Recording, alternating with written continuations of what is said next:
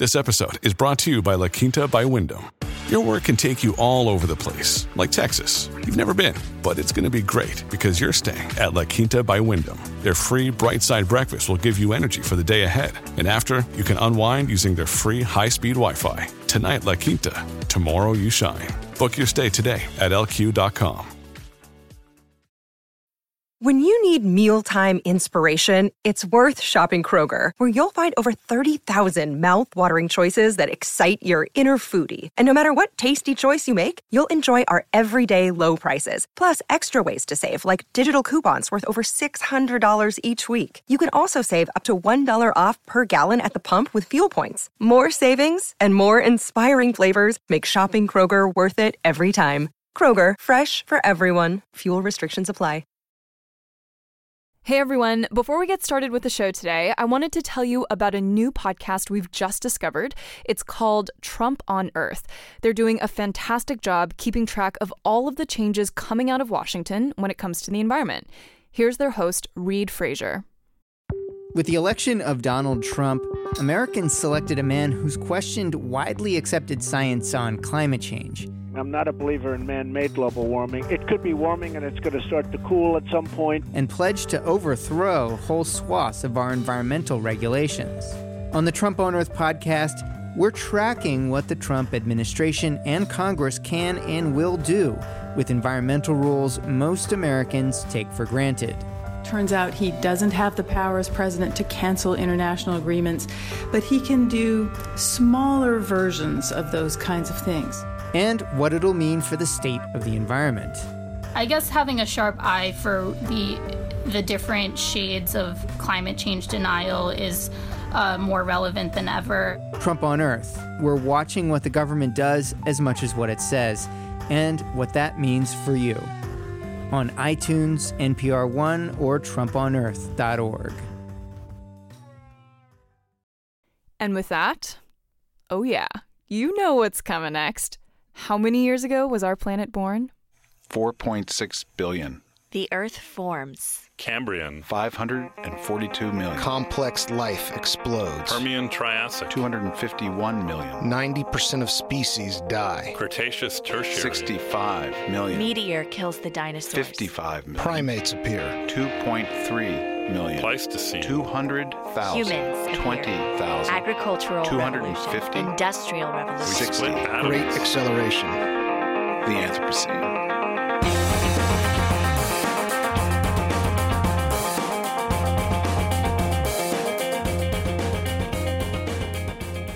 Welcome to Generation Anthropocene, where we feature stories and conversations about planetary change. I'm Leslie Chang. I just want to say one word to you. Just one word. Yes, sir. Are you listening? Yes, I am. Plastics. Exactly how do you mean? There's a great future in plastics. Think about it. That was the infamous scene from The Graduate where Dustin Hoffman's character is confronted with plastics. And plastics are everywhere, right? In fact, there's a decent case to be made that plastics could be the critical marker of the Anthropocene boundary, especially given that they're derived from fossil fuels. But in so many ways, this miracle of material science can be misunderstood. While images of plastic pollution like the Great Pacific Garbage Patch represent all that is wrong with our wasteful culture, the truth is that we also all benefit from plastic materials. On today's show, we're bringing you a conversation between producer Miles Traer and Odile Madden. Odile is a research scientist and plastic expert at the Smithsonian's Museum Conservation Institute. Here's Miles and Odile.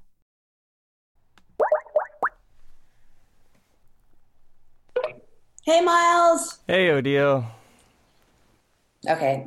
Hi, my name is Odile Madden, and I am a material scientist at the Smithsonian's Museum Conservation Institute. Great. So th- this was a weird question because I was like looking around online because I was like super excited to talk plastics and all the stuff that they leave, and I came across this article about plastic plastiglomerate. I have no idea how to pronounce that name, uh, but I was it's like a mix of like plastic and rock and sand. Have you ever encountered this stuff? it's so funny you mentioned this. I haven't, but when that paper came out, within a few days, like 10 people had either emailed it to me or left it on my office chair. Um, people thought that I would definitely get a kick out of this. Plastiglomerate is globs of plastic mixed in with rocks and sand and bits of shells that were found on Kamilo Beach in Hawaii. And so it's the remains of a campfire, essentially. Uh, and an artist, Kelly Jazvac, and a geologist, Patricia Corcoran, and an oceans activist named Captain Charles Moore got together and wrote an article about it, uh, suggesting that it is a future fossil of the Anthropocene. So, this would be what our legacy of plastic left everywhere might look like.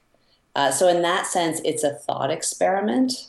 So, if you were to think about looking back on our plastic, if these plastics survived, you could say something about the technology of making plastic back at the time these plastics melted in with the rocks. I want to I want to sort of step back. You're a material scientist. Yes. And you study plastics. Yes. And I'm curious, how did you get interested in studying plastics in particular? What was the, you know, aha moment where you're like, yes, this is something I want to study?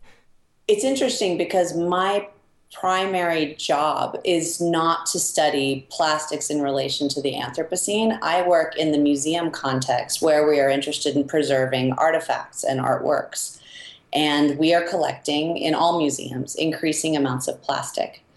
Uh, we have it in the objects that we collect and also the materials we use to store the objects. So the trays, the baggies, uh, the foam, it's often plastic. And we're having trouble as we discover that many of these plastics are not stable over the long term.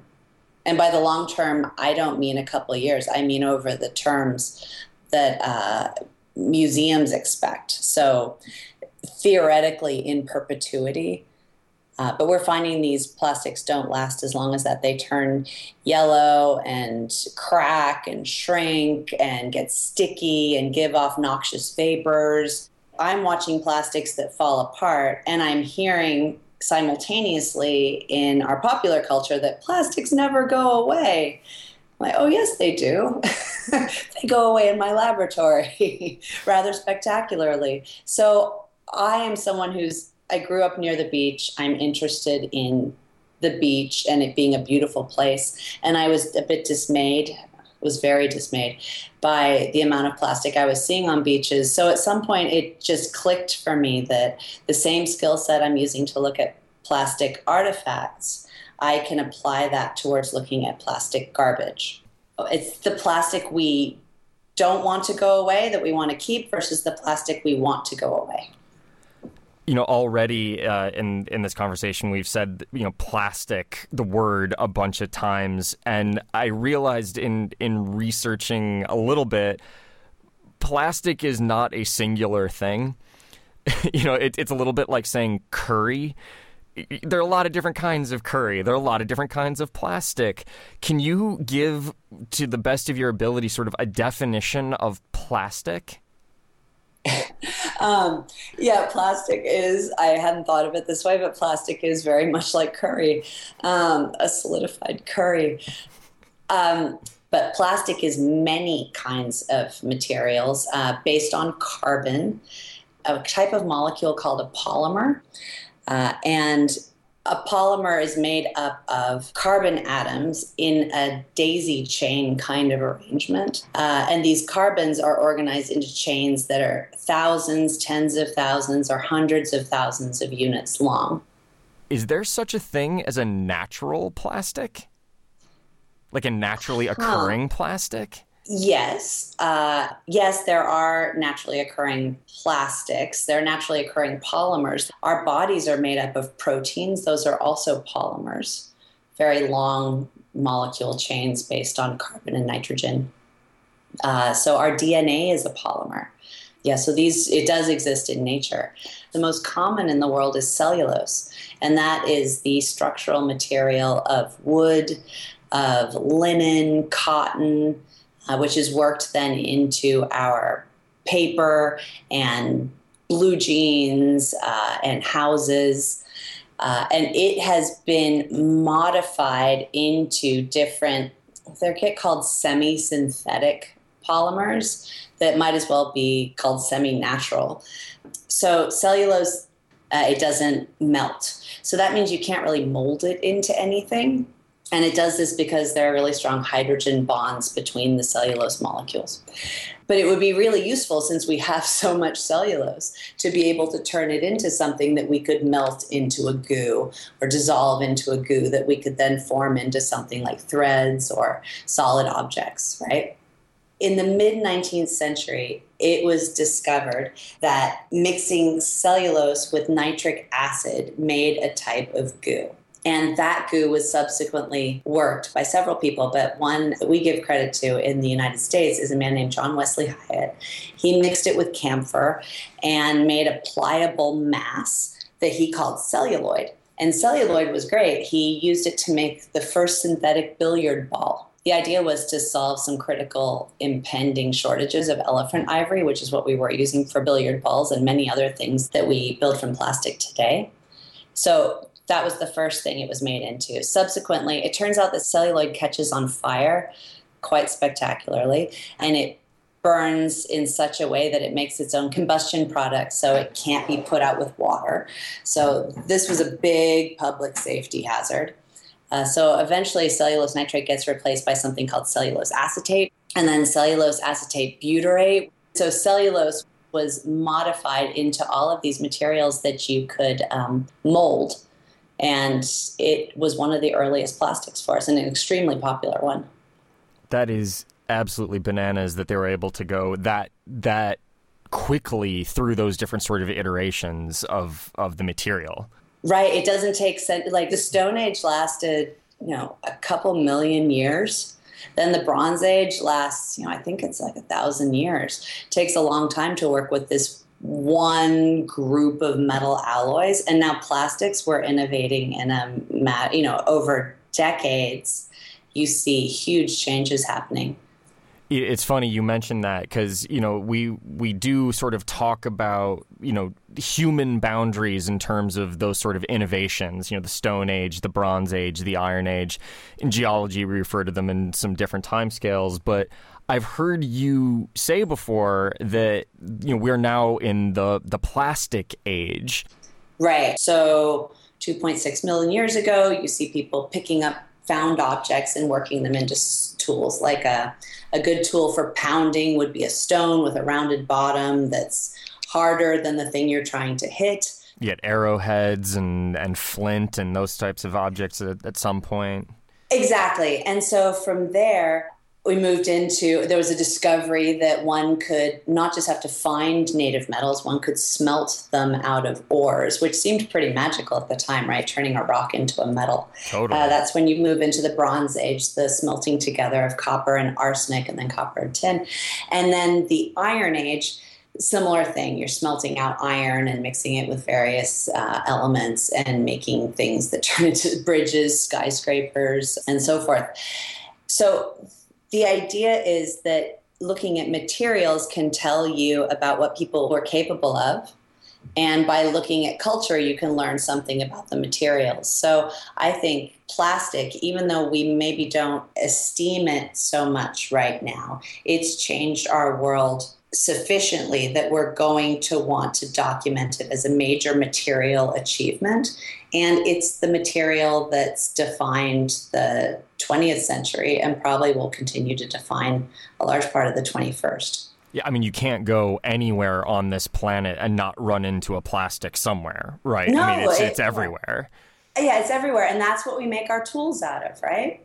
I mean, yeah, the, the computer, the microphone I'm talking to you on, like all of this stuff is plastic. And so we carry plastics around on our backs and our clothes in some cases, right? Or have Yeah. those same polymers. Yep, uh, polar fleece, polyester, acetate, acrylic, all of those fibers are just extruded plastic fibers. So I don't I don't know if if this is how it necessarily would work, and this is a bit of a, a weird thought experiment. In geology, if we were to look for a start of the plastic age, you know, we would look for a consistent signal. Um, is is there a consistent plastic that we might find as sort of the onset of the plastic age? So I've got two personal favorite ideas. One's a little sillier than the other, perhaps. Um, in 1951, Phillips Petroleum developed a catalyst that could transform ethylene and propylene gas into a solid polymer, a waxy like goo. And that's we now know as polypropylene and polyethylene. And this material didn't catch on for about seven years. But in 1958, Wham-O, the toy company, made the hula hoop, made a hula hoop out of plastic. In fact, hula hoops had existed for thousands of years. But they introduced a poly, I believe it's a polyethylene hula hoop. And in two years, they sold more than 100 million of these worldwide. What? yeah. So this in 1958, this was such a global success. Like it was such a fad that if you could find evidence of a hula hoop or a piece of a hula hoop, so some pink plastic with white stripe across it, that's obviously a fragment of something that was a curved tube conceivably you would have your marker, right? And I say that it's a bit silly sounding, um, but it has some deeper thought in it. Uh, the chromium catalyst that Phillips Petroleum used, one could say, okay, before 1951, polyethylene might have existed. It didn't exist in large amounts, and there certainly wasn't polyethylene with chromium right? So there should be some residual chromium in there. And then since then, polyethylene and polypropylene have grown into our most common commodity polymers. I mean, so much of this is made in the world. So when you look at not the plastic bottle, but the bottle cap, um, our toothbrushes, all sorts of plastic things that we use every day are made out of polypropylene and polyethylene. So I think polyethylene and polypropylene are a certain possibility. And if you could find a, fra- a fragment of a hula hoop, that would be awesome. Um, my second idea is in 1952, uh, a company called Brown and Williamson introduced a cigarette filter made of cellulose acetate. And a cigarette filter is a very oddly shaped thing. It's a cylinder made of many compressed fine white fibers. So the most common garbage you find in an urban shore cleanup is cigarette filters. Ugh. So they're everywhere beginning in 1952. And the neat thing about a cigarette filter, though, let's see, in archaeology, often the thing that's found is not the same material that it started out as. Uh, petrified wood is an example. It's been, it's a wood that's been replaced by minerals, right? So even if a cigarette filter were to be compressed and all the cellulose acetate were to be eaten away by microorganisms, you could retain what's called a pseudomorph. And it would be this funny thing that probably would be squished, but you could imagine that at one point it looked like a round cylinder of many compressed fibers. So it's possible that I think the cigarette filter could be our time horizon Yeesh. marker. We have, you know, really talented people at the museums who, and really dedicated people at the museums who work on these questions. But um, at the National Museum of American History, one of the Smithsonian museums, there are at least three McDonald's styrofoam clamshell hamburger boxes. If you were, you wouldn't remember these, would you? Oh, I know. I Uh, very much remember those.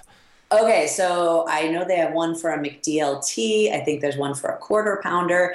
And these were meant to last, you know, through some life in a storage room until they had their big moment keeping a hamburger warm.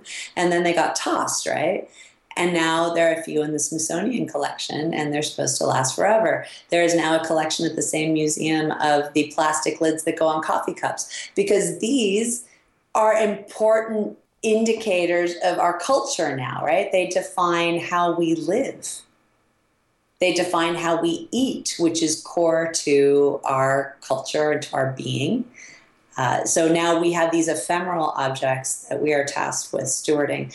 I don't have an answer of how to stop these things from degrading, right? The most unstable ones that I look at, I am more busy trying to describe what's happening to them at this point. I mean, it's you know, just hearing about about your research, it, it's really surprising to me to hear how much plastics break down. Uh, again, because I've been told forever that plastics will just be a thing from now until the end of time.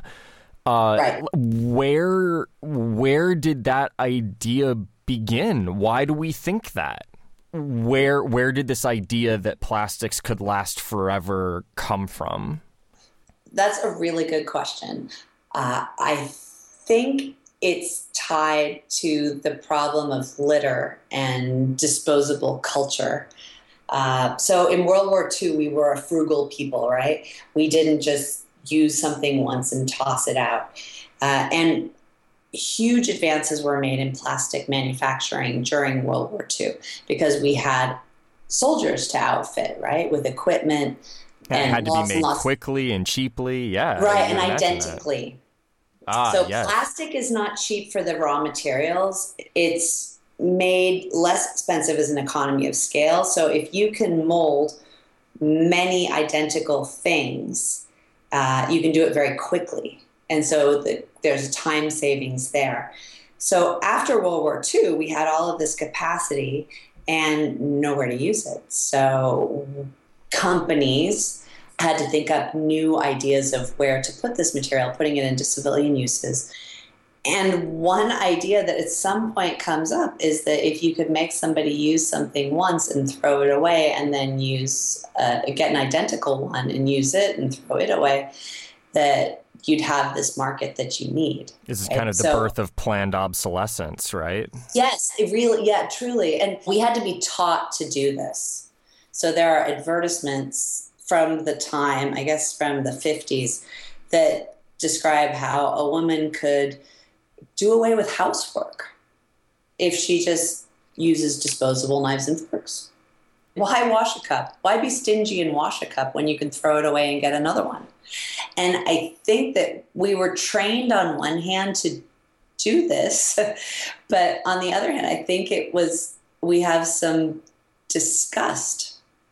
We feel some disgust for the idea.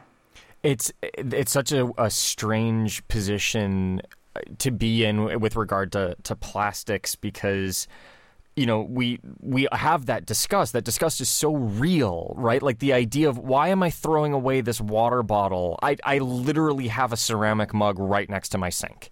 Right. you know why am i throwing away this water bottle? And so there's a disgust to the plastic and yet at the same time there's a very dear friend of mine who has a heart implant and he would be dead without plastics so yay plastic and there's this weird dichotomy there and similar to the question I asked you before, do you battle with the sort of disgust of plastics? Do you also battle with the like, yeah, but plastics are kind of amazing. Like when you really look at them, they're pretty incredible.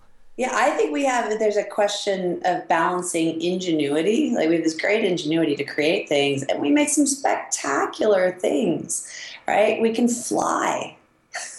we can send a person into space in a self contained plastic life suit. Uh, we can outlive our parts thanks in part to plastic um, with organ replacements and other prosthetics. That's crazy that we can outlive our own bodies, right? So there's that, us using our ingenuity to noble effect. And then there's a sense of responsibility that we have to use it wisely. But we aren't always using it wisely. Somehow we've gotten into a cultural pattern. And it's very it's interesting that it's a cultural pattern, not a material pattern. We blame the plastic as a villain.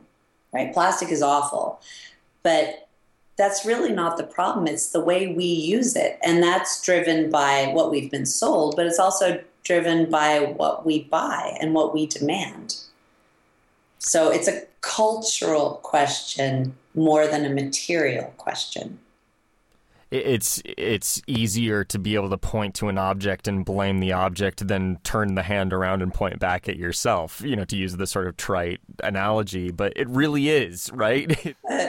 um, it's funny how often I hear this conflation of anthropocenic problems with plastic. So I'll hear someone exclaiming, Well, there's climate change, and the planet is getting warmer, and the ice caps are melting, and the water levels are rising, and there's plastic everywhere. Well, whoa, whoa, whoa, whoa. Okay, logical non sequitur. Plastic has nothing significant to do with climate change. It accounts for, you know, a few percent of our petroleum use and that's the materials and the energy used to make the plastics. And arguably, a plastic object is sequestering carbon, right? It's not contributing to global warming in the same way that driving your car is. So it's interesting this loathing of plastic and this blaming of plastic. It's it just gets tied into all sorts of other Anthropocene discussed. It's, I, you know, I, I'm repeating myself from earlier in the conversation. You know, you can't go anywhere on the planet and not find plastic. Right. You know, it's it's one of the most widespread, if not the most widespread, group of materials that we've ever come up with, and it's it's kind of it is impressive and it's terrifying at the same time. I think for a lot of people as somebody who who knows this material uh, certainly better than I do and probably better than most people are there any sort of advancements that you're looking forward to in terms of plastics? Whether it's at small scales like hey we can finally develop something that'll better house these museum objects that need to be preserved for future generations all the way up through save the world type stuff. Is is there an advancement that you're personally looking forward to I'm personally looking forward to the day when I figure out how to stop the degradation from happening in the museum plastics. Yeah. Um, but as I mentioned, that seems often like a hopeless pursuit. Sometimes these uh, these plastics seem to have a penchant for entropy and going back to their elements. Um, but I'd have to say, uh, God, it's a good question. Um, biomimicry is really interesting right now. So, looking at the natural world, actually looking at natural polymers, natural plastics, and getting ideas for ways to synthesize them uh, into, I guess, person made, human made plastics. That's really interesting. I can give you an example. There is a professor at uh, Penn State named Melik Demirel. He's a professor of engineering, and he's been looking at squid tooth rings. Squid have a mouth with a ring of solid protein in it that has little teeth on it. Uh, so it looks kind of like a little O ring, and it's this flexible little ring of protein. And Professor Demirel has collected these squid rings and discovered that they are a thermoplastic protein. So thermoplastic means that you can melt it or dissolve it, which you know from your hair and your fingernails that most proteins can in your body cannot do this. So this is one of those situations like with the cellulose that all of a sudden you have an opportunity to mold and shape a really interesting natural polymer. This protein is apparently very strong uh, and also has an ability to mend itself. So it can be softened in water and repair itself. So you could stick one piece to another piece with by wetting it. Uh, and that's wow. a really interesting thing. So self-healing plastics are very exciting. Imagine if your cell phone, you could just put a little water on and it healed itself, right? That's that like true science great. fiction stuff right there. I love it. It is totally right. That I, that, that is just so out of this world. When you talk to people about plastics, we've mentioned it a couple of times. There's the discomfort, the sort of disgust, or, or something about plastics that just doesn't feel quite right to us. What do you tell those people? I know that we are all uncomfortable with plastic. I hear this with people. Um, I I guess my message is that this discomfort has value I've learned from my research that we've had big problems with plastics in the past that we have since conquered. One of them is celluloid, the material that caught on fire. This was a big public safety hazard, a plastic that could catch on fire and burn itself out even underwater. And it was contributing to the burning down of movie theaters because it was used as film base. this was a big problem that was an obvious public safety hazard, but we weren't really willing to do without the celluloid. And in that case, it took us about 50 years to overcome the problem. And we did that by instituting engineering controls. Movie projection rooms were changed such that there were shutters that protected people from the film in case it caught on fire. Uh, projectionists were licensed. Uh, there was even a toilet put in the projection room so a projectionist would never have to leave during the screening of a film. Um, and all this to say that there have been problems like this in the innovation of plastic that we have overcome. And plastic is still very much in an experimental phase. It's very new. It takes about 50 years for a new material, cellulose acetate, to replace cellulose nitrate and to get up to production where it can be, where it's an actual viable replacement. So that took 50 years, and that was a problem of people being burned to death. So when we're concerned about problems of endocrine disruptors, floating anonymous garbage that we see in our oceans, I think that our discomfort, our caring, motivates people to come up with solutions and slowly will iteratively move towards a better situation. Um, so I tell people that their discomfort has value but I think that's, that's great. I tell them. Yeah, and it's it's it's very helpful to sort of keep that framing in mind that this is still new. This is still experimental. You know, we this hasn't been around long enough for us to really have mastered it yet. Um, yeah. I think that's always a helpful point of view to have. Right, and we're talking about the Anthropocene. We're talking about the human race. Right? right. We're talking about there's there's me in my lifetime, and you know that memory extends back to my great grandparents. Um, I only have a very narrow window, and that window of my human experience does not necessarily coincide with the window over which material innovation happens and the cultural big cultural shifts happen. So it may take longer than we're comfortable with for these changes to happen. But I think that as a people, we're going to move towards a better relationship with plastic. Odile Madden, thank you so much. This has been a real pleasure to chat with you and learn a ton more about plastics. Oh, Miles, this has been so much fun. I was so excited. Thanks so much for having me.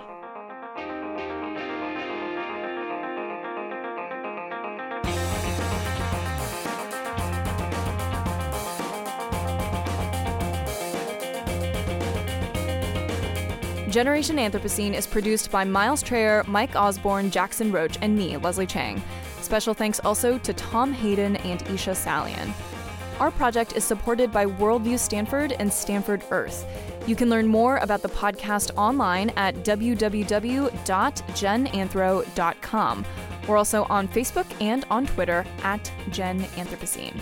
Thank you so much for listening, and we'll be back next Tuesday with a new episode.